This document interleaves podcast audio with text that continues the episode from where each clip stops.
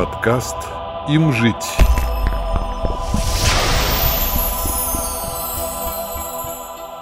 Друзья, рад вас видеть всех в этой студии. Сегодня собрались мы для того, чтобы обсудить кейс Егора Жукова. Он мне представляется очень важным.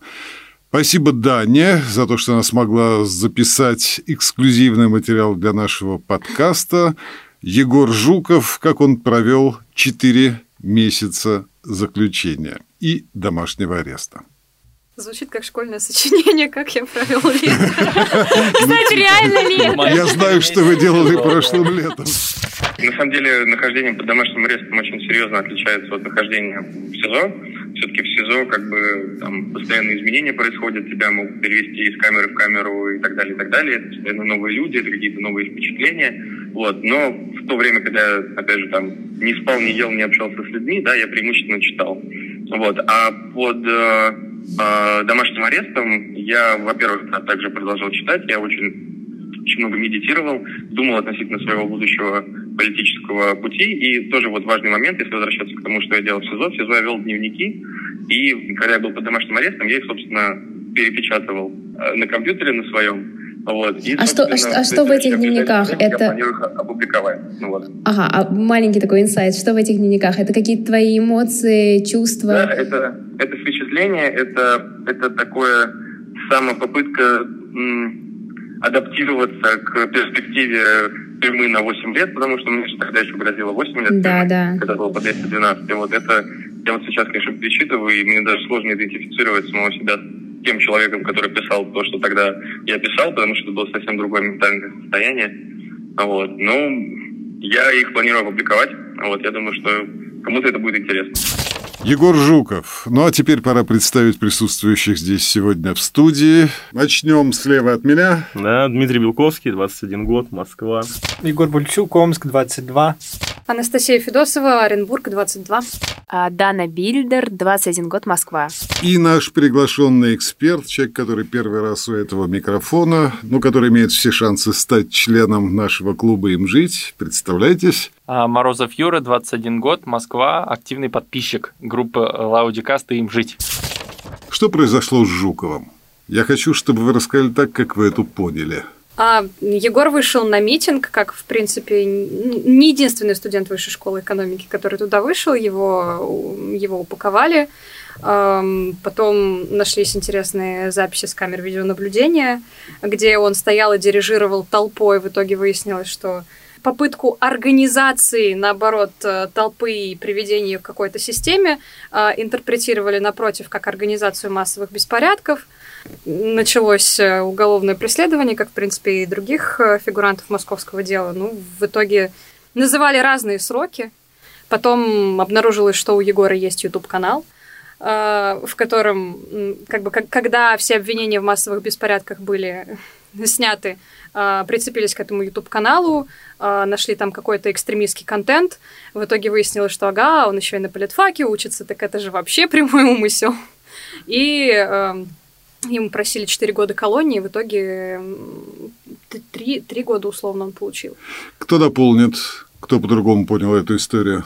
Не, ну, история это она как бы, ну, не индивидуально, можно лишь только отметить, что подобный кейс также проходил с другим фигурантом московского дела Данилом Кононом, которому также вменяли организацию массовых беспорядков на основании репортажа многоуважаемого канала РЕН-ТВ который тоже э, там снял некоторые кадры, где он махал руками, сказали, вот смотрите, как он машет руками, соответственно, он организатор беспорядков, ему платят э, западные инвесторы.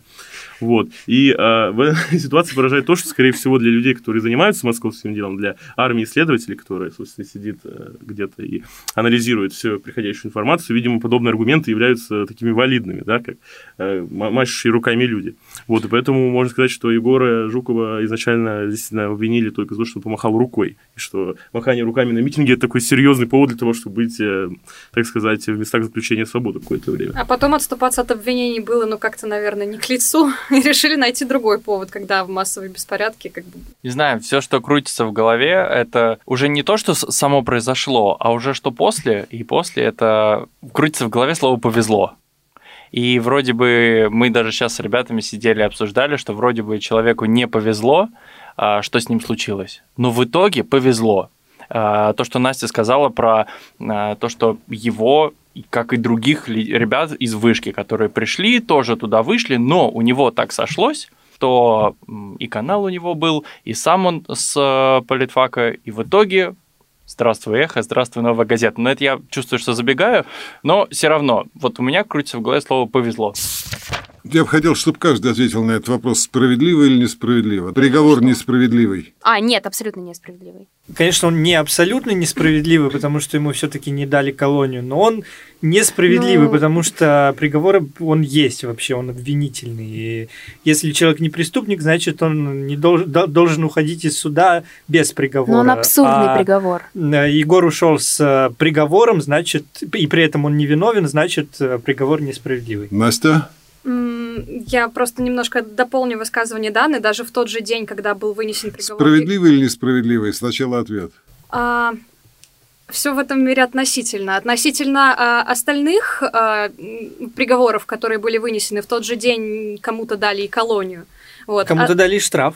Э, кому-то дали штраф, да, но, тысяч. да, но, но кому-то дали и колонию в тот же день. И как бы от, относительно, наверное, ситуации в России мы можем сказать, что, ой, да, парню повезло, но относительно здравого смысла и как бы мерок цивилизованного мира э, это совершенно несправедливый странный приговор, э, как бы, ну, просто притянули за уши. Мне кажется, это примерный дубль 2 истории с Павлом Устиновым, когда заступилось профессиональное сообщество и просто, ну вот, отступиться от обвинений не могли, но и посадить уже тоже не могли, потому что это был бы слишком серьезный резонанс, и поэтому ему дали условно. Но это как бы бред.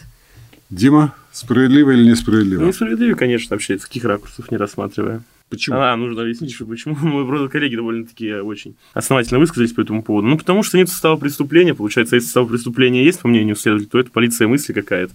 Потому что за мысли никого сажать не должны никогда, и мы знаем, что какое отношение к а, оппозиционному лагерю. А здесь, когда человек высказывается в лагерь противоположный, его хотят посадить за призыв к свержению власти или там разжиганию какой-то экстремистской повестки. Но очевидно совершенно, что ну, за мысли, за какие-то э, слова не могут сказать, потому что слова – это продолжение мысли, нематериально. И так так получается, что если мы за слова готовы посадить человека, то мы готовы ну, равноценно посадить человека за мысли. Это совершенно недопустимо. Вообще нигде, никогда. Юрий? Э, точно несправедливо, но есть такая штука, что когда видишь социальные сети других э, ребят и то, что они постят.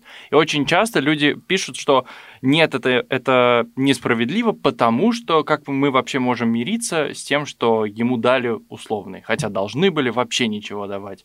Но все равно я считаю, что в условиях, в которых мы живем, с государством, в котором мы живем, это несправедливо, но это намного лучше, чем колония.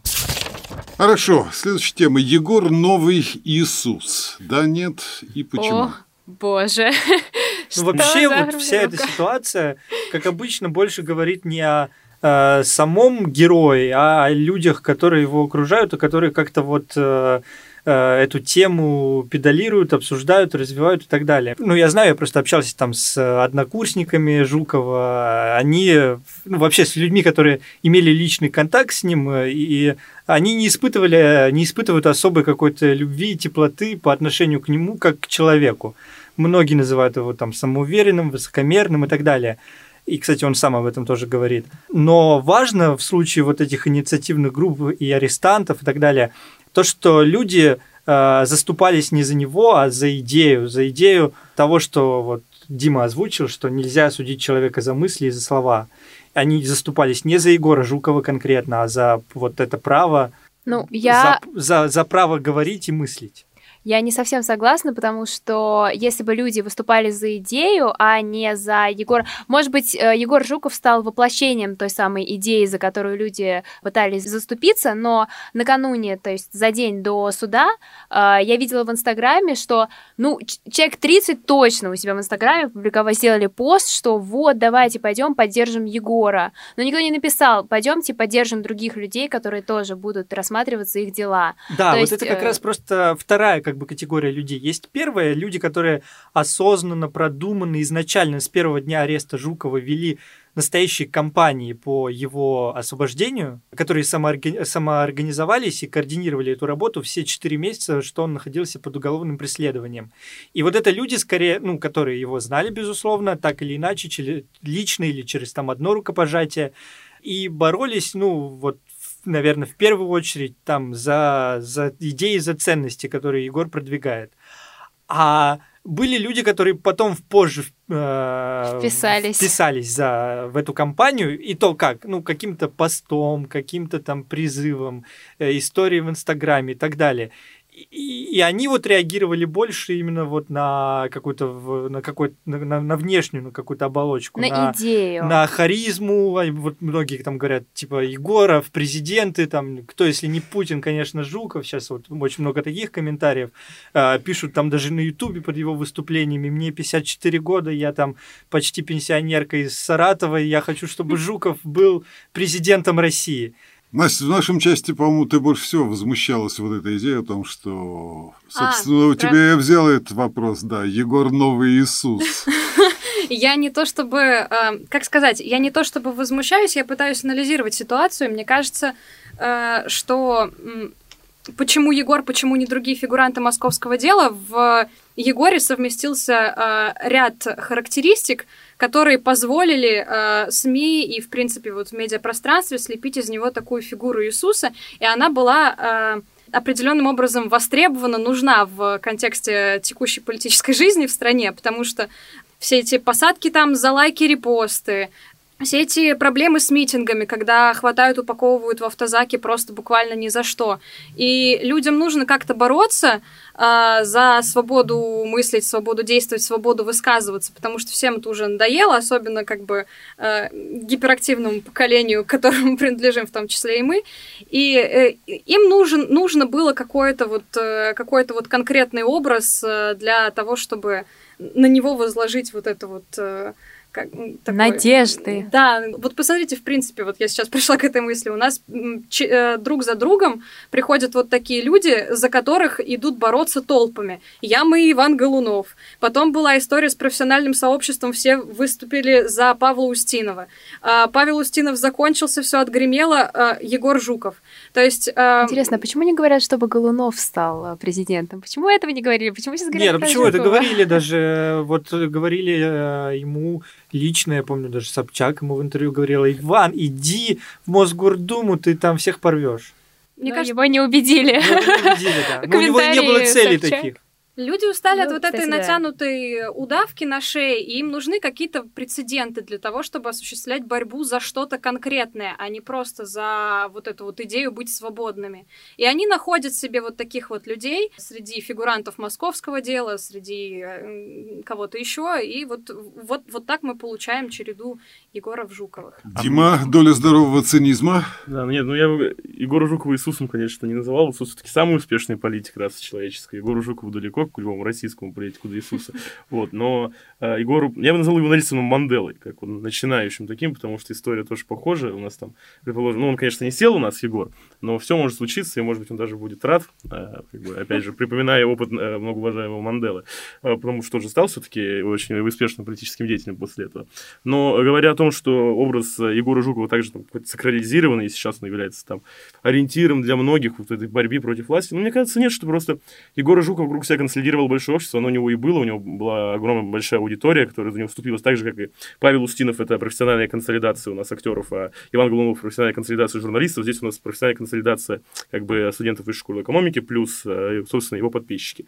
Поэтому я бы вот тут так более как бы материально характеризировал эти вещи, вот, собственно. И, например, опять же, вот мы тут говорим о этих, но, например, тут Данил Кон, которого тоже очень быстро, ну, не очень быстро, но тоже отпустили по такому же обвинению, а за него тоже вступался его университет. Но я просто привожу этот кейс, чтобы не все думали, что только за тех, кто очень ну, популярен. гораздо слабее вступал 7 ГТУ за... Ну да, за него вступали гораздо слабее, но так или иначе вступали, тоже вот ходили на одиночные пикеты к э, мэрии и прочее, прочее. Ну, то есть и за других тоже вставали, конечно, это было не в таком масштабе, да, ну, то есть не стоит говорить, что вот все объединяются только вокруг Егора Жукова, там, вот этих вот людей, поэтому, да, собственно, я считаю, что Егор Жуков э, может стать вот каким-то таким э, великим образом, но вот в будущем, когда наберется какого-то там политического капитала, вот если у него план. Юра?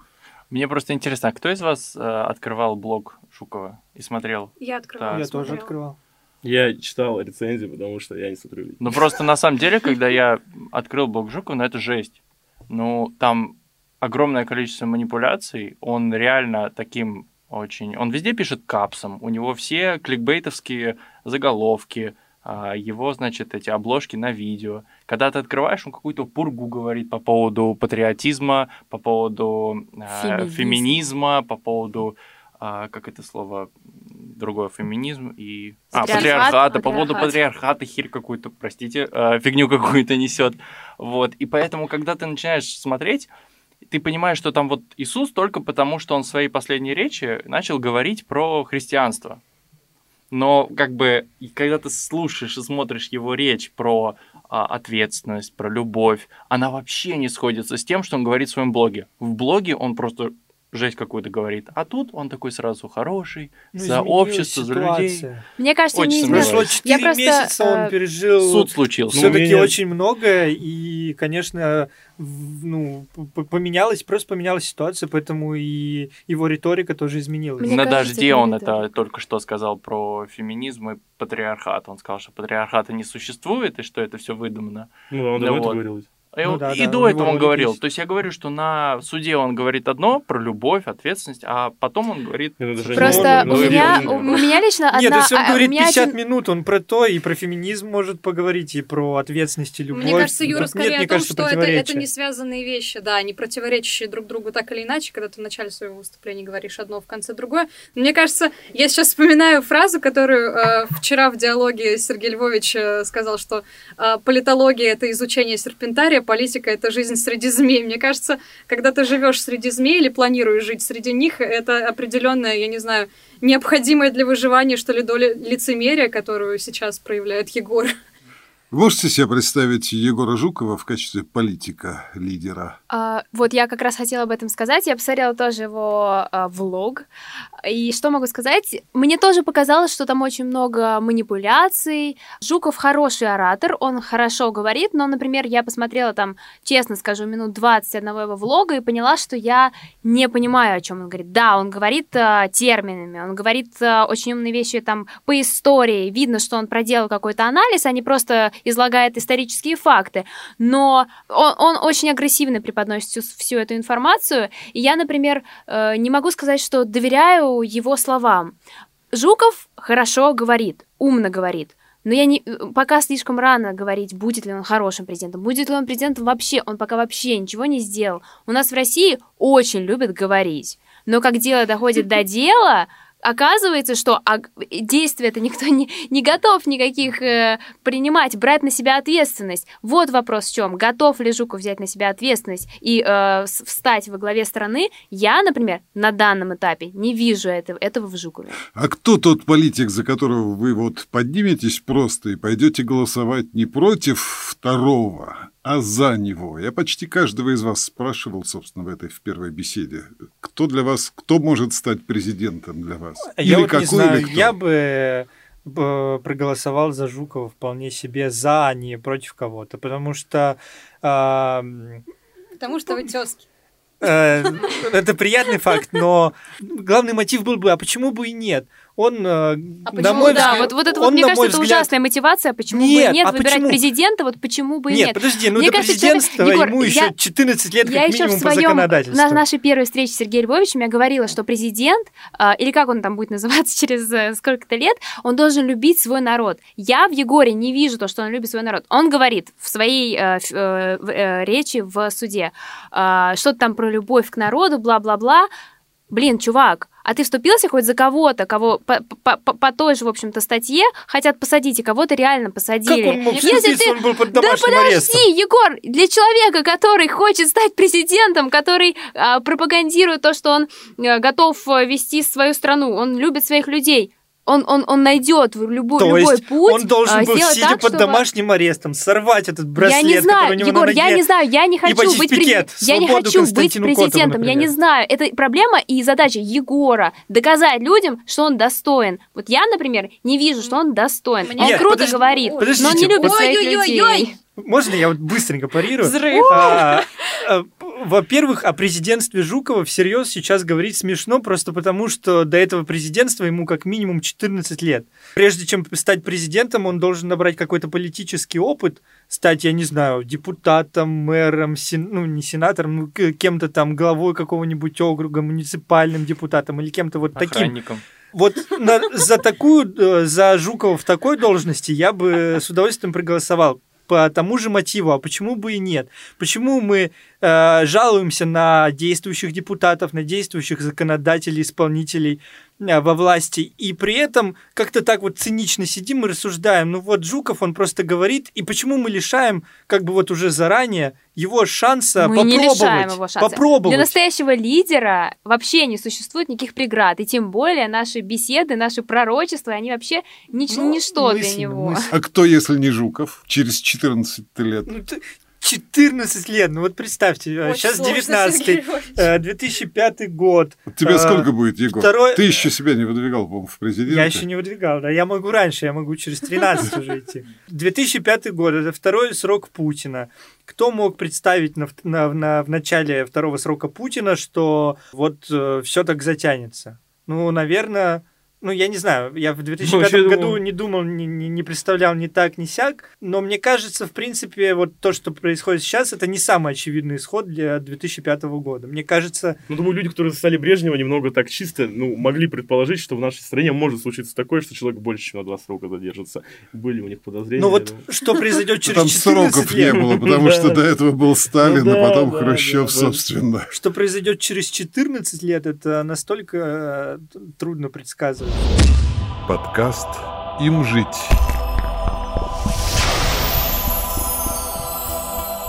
Я вообще в шоке, что мы сейчас обсуждаем да. о 21-летнем парне, таком же, как и мы, то, что он пойдет президентом. Но если отвечать на вопрос про кто, мне вообще все равно кто, кроме э, действующей власти. Я голосовал за Собчак. Я голосовал по умному голосованию. Не потому, что я был уверен в этих кандидатах. Не потому, что я мне очень симпатизирует Собчак, а именно потому, что а, правильная власть, она должна быть сменяющейся.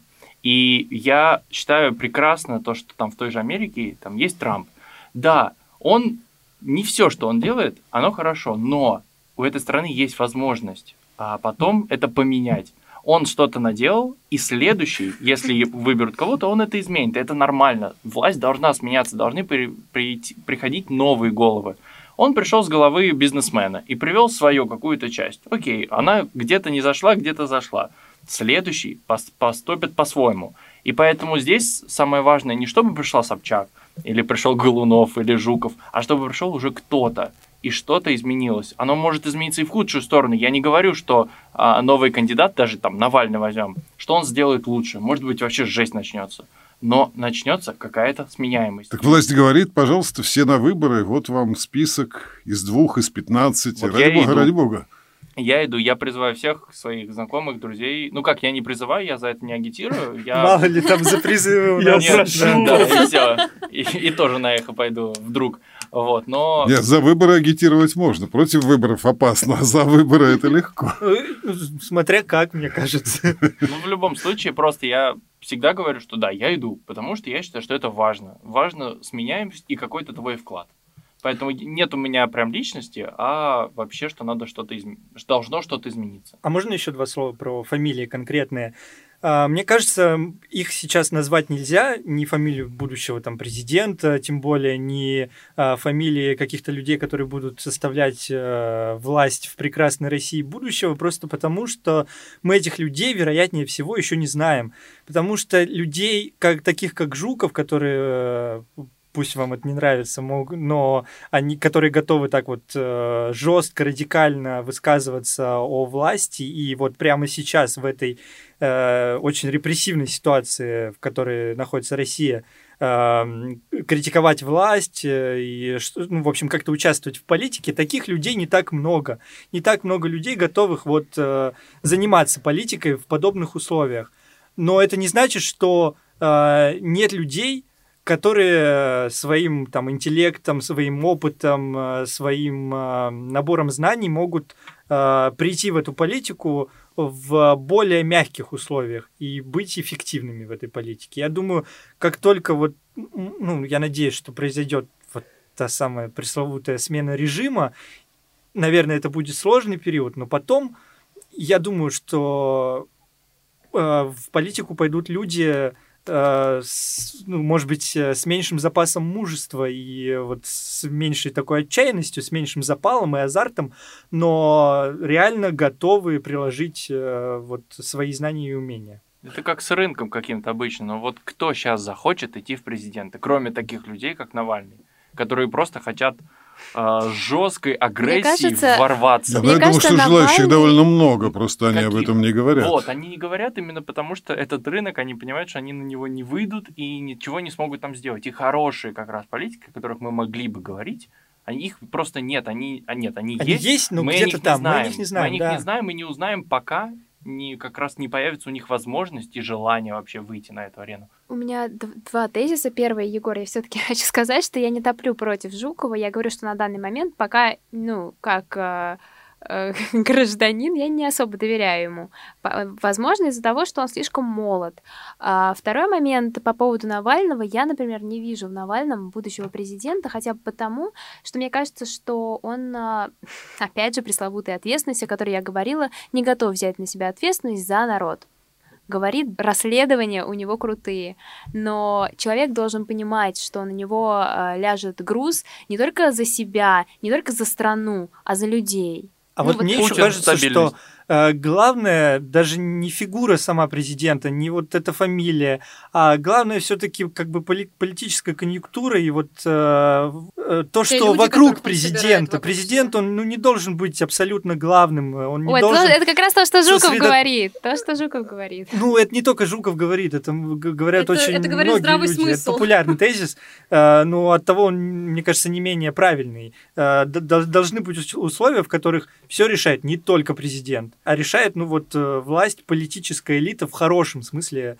этого слова. Мне кажется, учитывая э, энное количество событий там последних нескольких месяцев, э, можно сказать, что у нас в стране не все решает только президент. Э, есть определенный раздрай где-то там наверху, и отсюда выливаются Нет, всякие... Мне, конечно, у каждого президента есть его, так сказать, окружение, да, которое либо его сформировало, либо сформировал он. Но в случае с нашим уважаемым Владимиром Владимировичем произошло и то, и другое. Сначала его сформировало некоторое окружение, потом оно само собой резко расформировалось, знаете, там уехало кое-куда. Вот и сформировалось новое под его предводительством, по его партнерам по боевым искусствам и прочее, прочее. Вот тут э, также, конечно, ну, я согласен с Егором совершенно о том, что вообще тезис в том, что вот президент должен взять ответственность за весь народ, но она немного какая-то такая. Никто не должен вообще брать ответственность за весь народ. Народ вообще должен брать ответственность за того, кто станет их президентом, потому что он должен выражать их э, желания как бы, и потребности, а не наоборот, что типа, президент, типа, вот я хочу, чтобы мы жили так, поэтому вот 141 миллион человек будет жить так, будет жить в изоляции. Кстати, да, интересно. Я так понимаю, что Дана все-таки э, топит за феминизм, если что, я плюсую туда же, но твои высказывания относительно президента, они такие достаточно патриархальные. У тебя президент — это такой отец народа, который встанет над всеми и обо всех позаботится. Ну, просто, понимаете, в любых э, ситуациях, когда что-то происходит в стране, люди на кого пеняют? На президента, что это он плохой, что это он не досмотрел. Ну, это не ну, это, так, это, это общественное Я так скажу, просто мы другого не знаем. Когда люди... Ребят, нам 21, мы всю жизнь при Путине живем, мы не знаем, что такое другой вариант президента. Это мужчина, который такой вот сидит и да, нам да. всем, над, над, над нами всеми. А почему это патриархат? Нет, это президентом может стать женщина. Это просто, понимаю, ну, это просто вот пережиток э, наших э, политических устройств, но когда люди пеняются на президента, это ужасно. Значит, что не работают местные органы власти, не работают институты, которые должны вот функционировать. Например, то есть человек Сарат... Как, у нас же есть субъекты федерации, у нас федерация, да, и факт у нас субъекты должны быть независимы друг от друга, и если смотреть на государственное устройство России, типа, со стороны, вообще не представлять, что здесь происходит, ты можешь подумать, что это нормальная совершенно страна, где у нас есть субъекты федерации, у них там самоуправление, и все замечательно. Но в итоге у нас из каждого региона России люди с плакатами на коленях просят Путина дать им воды, дать им свет и еще что-то, и при этом э, все думают, отлично, Путин сейчас их поможет, и никто не задается вопросом, почему не помогают органы местных властей. Вот. Возвращаемся к Егору Жукову и к его кейсу. Очень важный для меня вопрос. Хочу понять, рассматривали ли вы ваши записи в социальных сетях на предмет возможной экспертизы математикам? скажу так. И это вполне себе серьезный вопрос. Ну, я удалял некоторые записи с своей страницы, но там, э, ну, был контент, который не предназначен вообще для э, славян, я бы сказал так. был предназначен. И, ну, это То есть был... там не только математик его бы не одобрил. Ну, У меня никогда просто не было с этим проблем. Я никогда даже мат не постил у себя на стене, просто потому что я всегда считал, что социальная сеть должна быть каким-то тоже лицом тебя. Вот, и я всегда там делился только определенными вещами, которые мне хотелось бы поделиться, их показать, рассказать. Я никогда не выделял свое политическое а, мнение и не делился им со своими, скажем так, подписчиками. Поэтому нет, у меня даже мысли не появилось что-либо чистить, потому что мне самому нечего чистить. Я изначально э, веду как, ну не чисто, а, вот если говорить про то, что кто-то может посмотреть, а просто вот от себя, это мое лицо, и мне важно, чтобы там не было жести какой-то. Егор? Так э, я наоборот, когда московское дело началось, я только, я только и начал контент. и постить, ну не экстремистский, конечно, хотя кто сочтет его как, не знаю, э, но только политический какой-то контент, там всякие пикеты, плакаты, э, ну до лозунгов вроде еще не дошло, но вот э, наоборот московское дело как-то мотивирует на то, чтобы что-то постить наоборот. Лайков добавилось в твоих сетях? Вот на Голунове там вообще небывалое количество лайков для моего инстаграма было. Я какие-то хэштеги типа «Свободу Ивану Голунову» написал, и меня там что-то 300 человек, по-моему, лайкнуло, а для моего не самого популярного инстаграма это просто заоблачные цифры. Кстати, подписывайтесь все. Ссылочка внизу. А, я... Мне тоже как-то даже не приходило в голову, что нужно что-то подчистить. Естественно, когда появились вот эти все сообщения, в том числе даже в ленте, про то, что ребята, посмотрите, проверьте-ка свои стенки, мало ли к чему могут прицепиться. Ну, нет, у меня там полно всяких а, мимасов каких-то классных. Я, я не знаю, у меня, наверное, больше соцсети такого дневникового формата. То есть я там, опять же, не делюсь какими-то своими политическими воззрениями, даже если меня что-то волнует, ну, там есть запись про Голунова, да, я выложила в Инстаграм uh, сторис про приговор Егору Жукову. Но это как бы чисто такие информационные штуки uh, с каким-то моим там отношением, но без, без развернутых мыслей. Вот, на этот счет, поэтому мне просто нечего подчищать. Да, Uh, я не знаю, мне признаться или не признаться. Я сейчас думаю, признаться. меня сейчас все захейтят. Ну, ты уже закинула. Uh, окей, в общем, uh, когда был вот это вот суд, э, должен был состояться, накануне я очень долго думала, потому что меня, честно, бомбило с того, что все говорят, э, давайте пойдем защитим Егора. Мне было обидно, что, ребят, почему вы говорите только о Егоре? А, он не один фигурант, еще много людей, которые тоже достаточно, ну, все нечестно э, обвинены. Вот, я думала написать этот пост всем в Инстаграме, но я очень долго думала и передумала. Да, возможно, поджала хвост. Честно признаюсь в этом, да, это так. Я действительно этого боюсь, я этого опасаюсь. Я не тот человек, который готов там вести за собой массы. Я это признаю, я это понимаю. Это не какие-то мои комплексы, это правда. Э, я не готова рисковать своим будущим. Э, вот. То есть я подумала, прежде чем опубликовать, и поняла, что я лучше не буду этого делать. Подкаст «Им жить».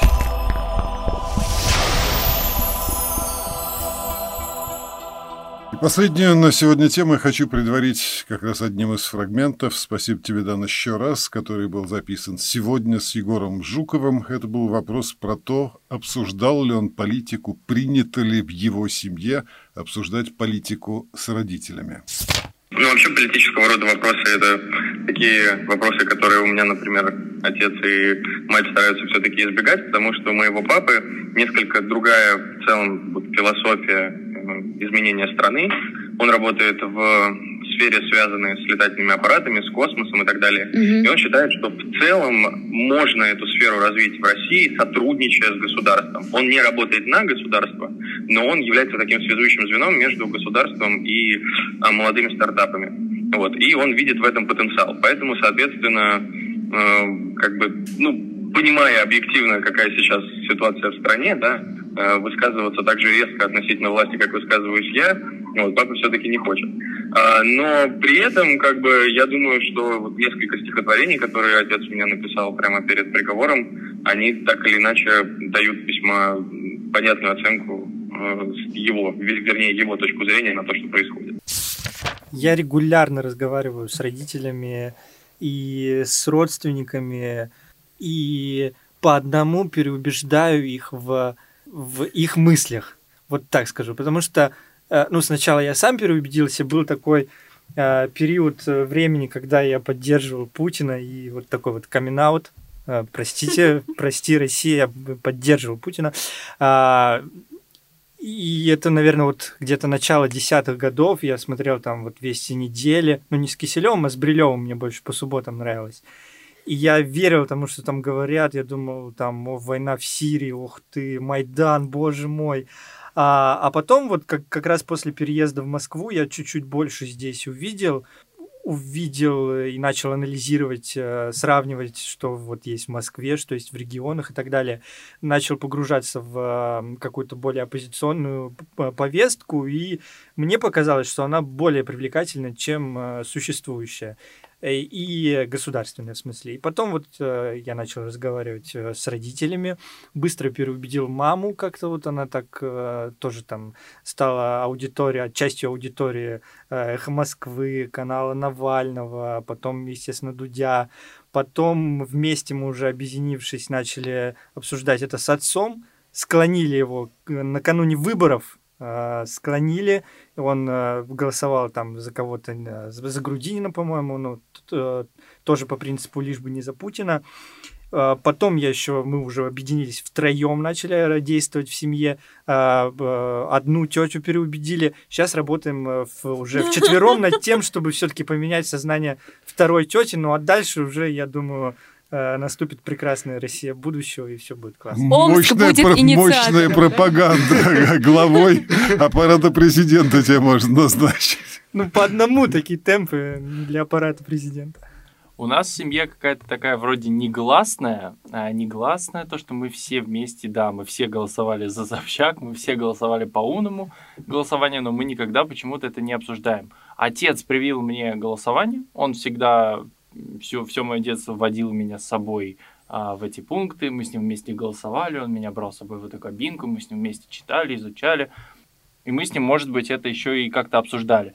Но вообще прям в семье этого нет в какой-то форме, но бывают какие-то моменты, там, например, за день до голосования в Думу, просто вдруг мы решили зайти к дедушке с бабушкой, и вот там вот мы узнали, что там дедушка будет голосовать вот за этого, и он посоветовал, мы что-то побеседовали, обсудили и решили тоже по тому же умному голосованию а, проголосовать. Вот, а, но поэтому обсуждение, может быть, к сожалению, может быть, и к счастью, не знаю, его нет, но мы все равно, на удивление, придерживаемся одной позиции, а, хоть мы об этом и не говорим, но мы это чувствуем друг в друге. Uh, у меня в семье, на самом деле, я сама удивитель, удивилась.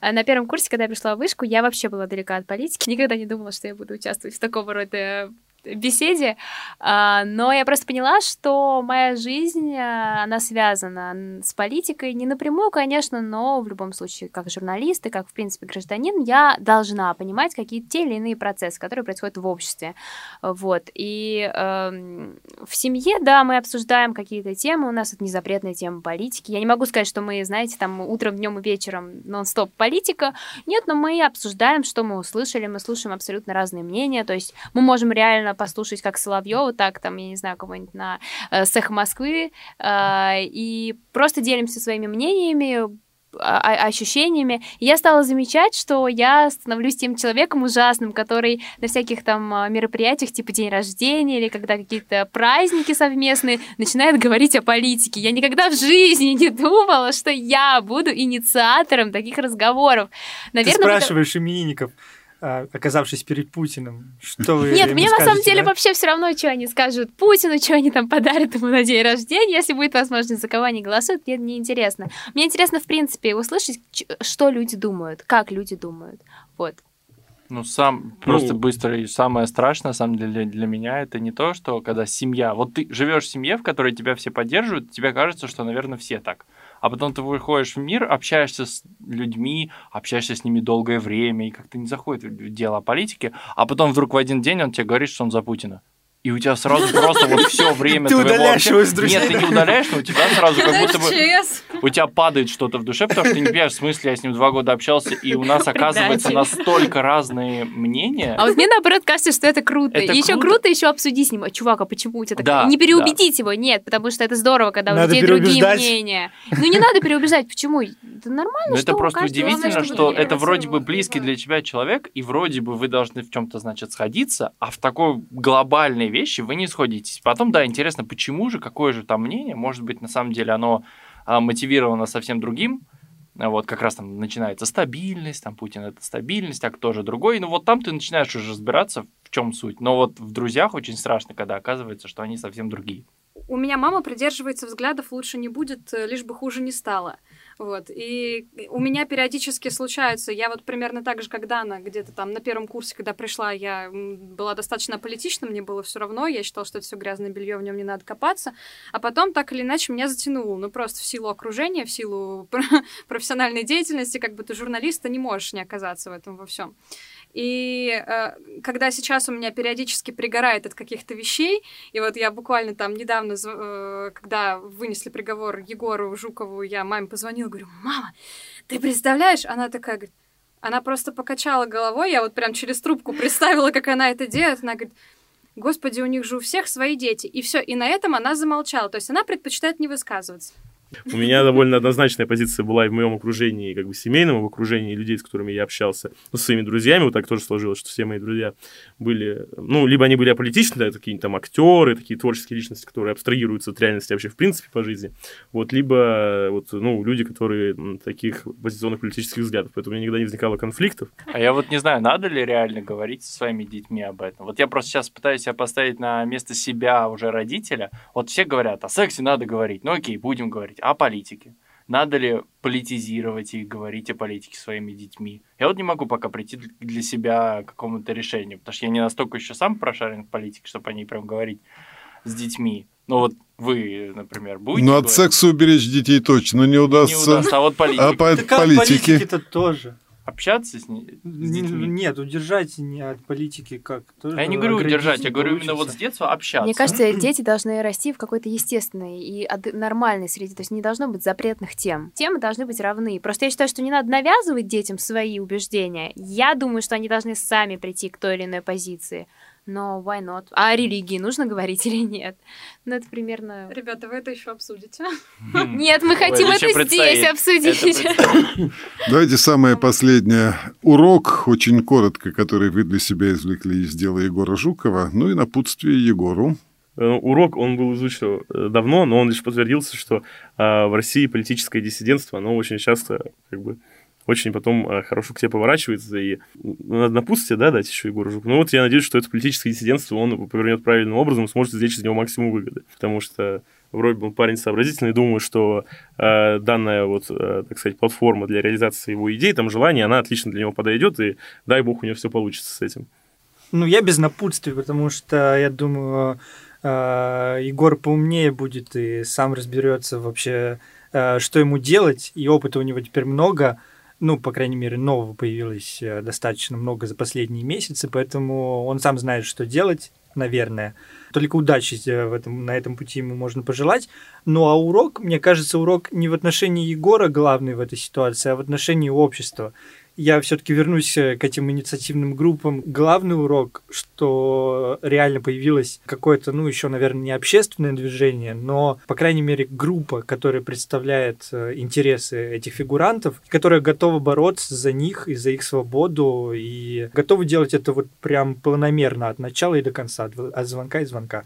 Это здорово, что такие группы появились, и я надеюсь, они еще будут прирастать. Из извлеченных уроков, наверное, чтобы не повторяться, да, согласна с Димой, что у нас э, определенная инициатива, э, если она неправильным образом может быть интерпретирована, она наказуема.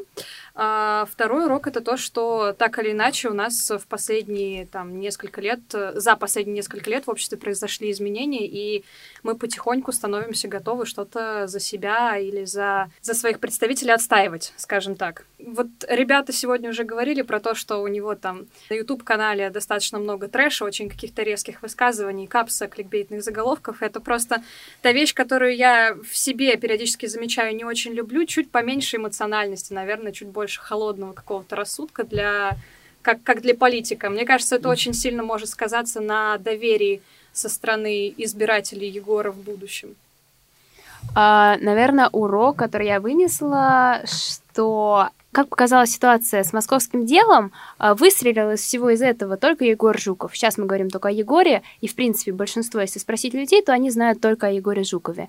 То есть а, ты нужен, если о тебе говорят. Ну и нап... ну, не напутствие, но, наверное, я хочу сказать Егору, э, что ему нужно, я ему советую, не потерять себя. То есть, если он выходит на такую политическую арену, если он там задумывается о том, чтобы стать президентом, я ему советую не потерять себя, не потерять свои принципы и просто донести их до, ну, нести их на протяжении всей своей жизни и придерживаться их. В маркетинге это называется экономика внимания, и очень много маркетологов сейчас говорят, что сейчас век экономики внимания, и самое страшное, что это переносится на людей и на наши жизни, что это не просто отражается в том, какие вещи мы покупаем, что мы будем покупать тех, о ком мы больше слышим, а это переносится на то, что мы будем выступать и поддерживать тех, о ком мы больше слышим. Это самое страшное. А вынес я для себя уроков никаких, потому что для меня ничего не изменилось. Я как не ходил на этот митинг и не собирался на него идти, и не собираюсь идти на следующий митинг. Вот, я чувствую, что это разговор... Как же Жукову будет тяжело. Это разговор да. для вообще, да, другого уже подкаста и всего остального. Вот. А напутствие, в общем-то, хотелось бы продолжить э, Настю про то, что она тоже сказала. А, когда я изучал а, блог Жукова, мне стало интересно, кто же это такой все-таки. Вот, я увидел, что люди, которыми он вдохновляется, это Джордан Питерсон, и туда же можно подписать и Бена Шапира. Это такие люди, которые, они не политики, но они могут тебе объяснить все, что хочешь, и ты это поймешь, и ты подпишешь за тем, что они тебе говорят. Они могут спокойно сегодня говорить, а, что они за аборт, а завтра говорить, что они против абортов. Вот, и ты и в том, и в том случае будешь им верить, потому что они будут приводить статистику, будут э, применять правильные формулировки э, в правильное время. И мое напутствие, чтобы Егор не стал таким же человеком, чем, кем он вдохновляется, что он все-таки говорил одно, у него была своя позиция, которую он четко выражал. Он не был бы просто тем человеком, через которого можно было бы транслировать нам а, какие-то идеи.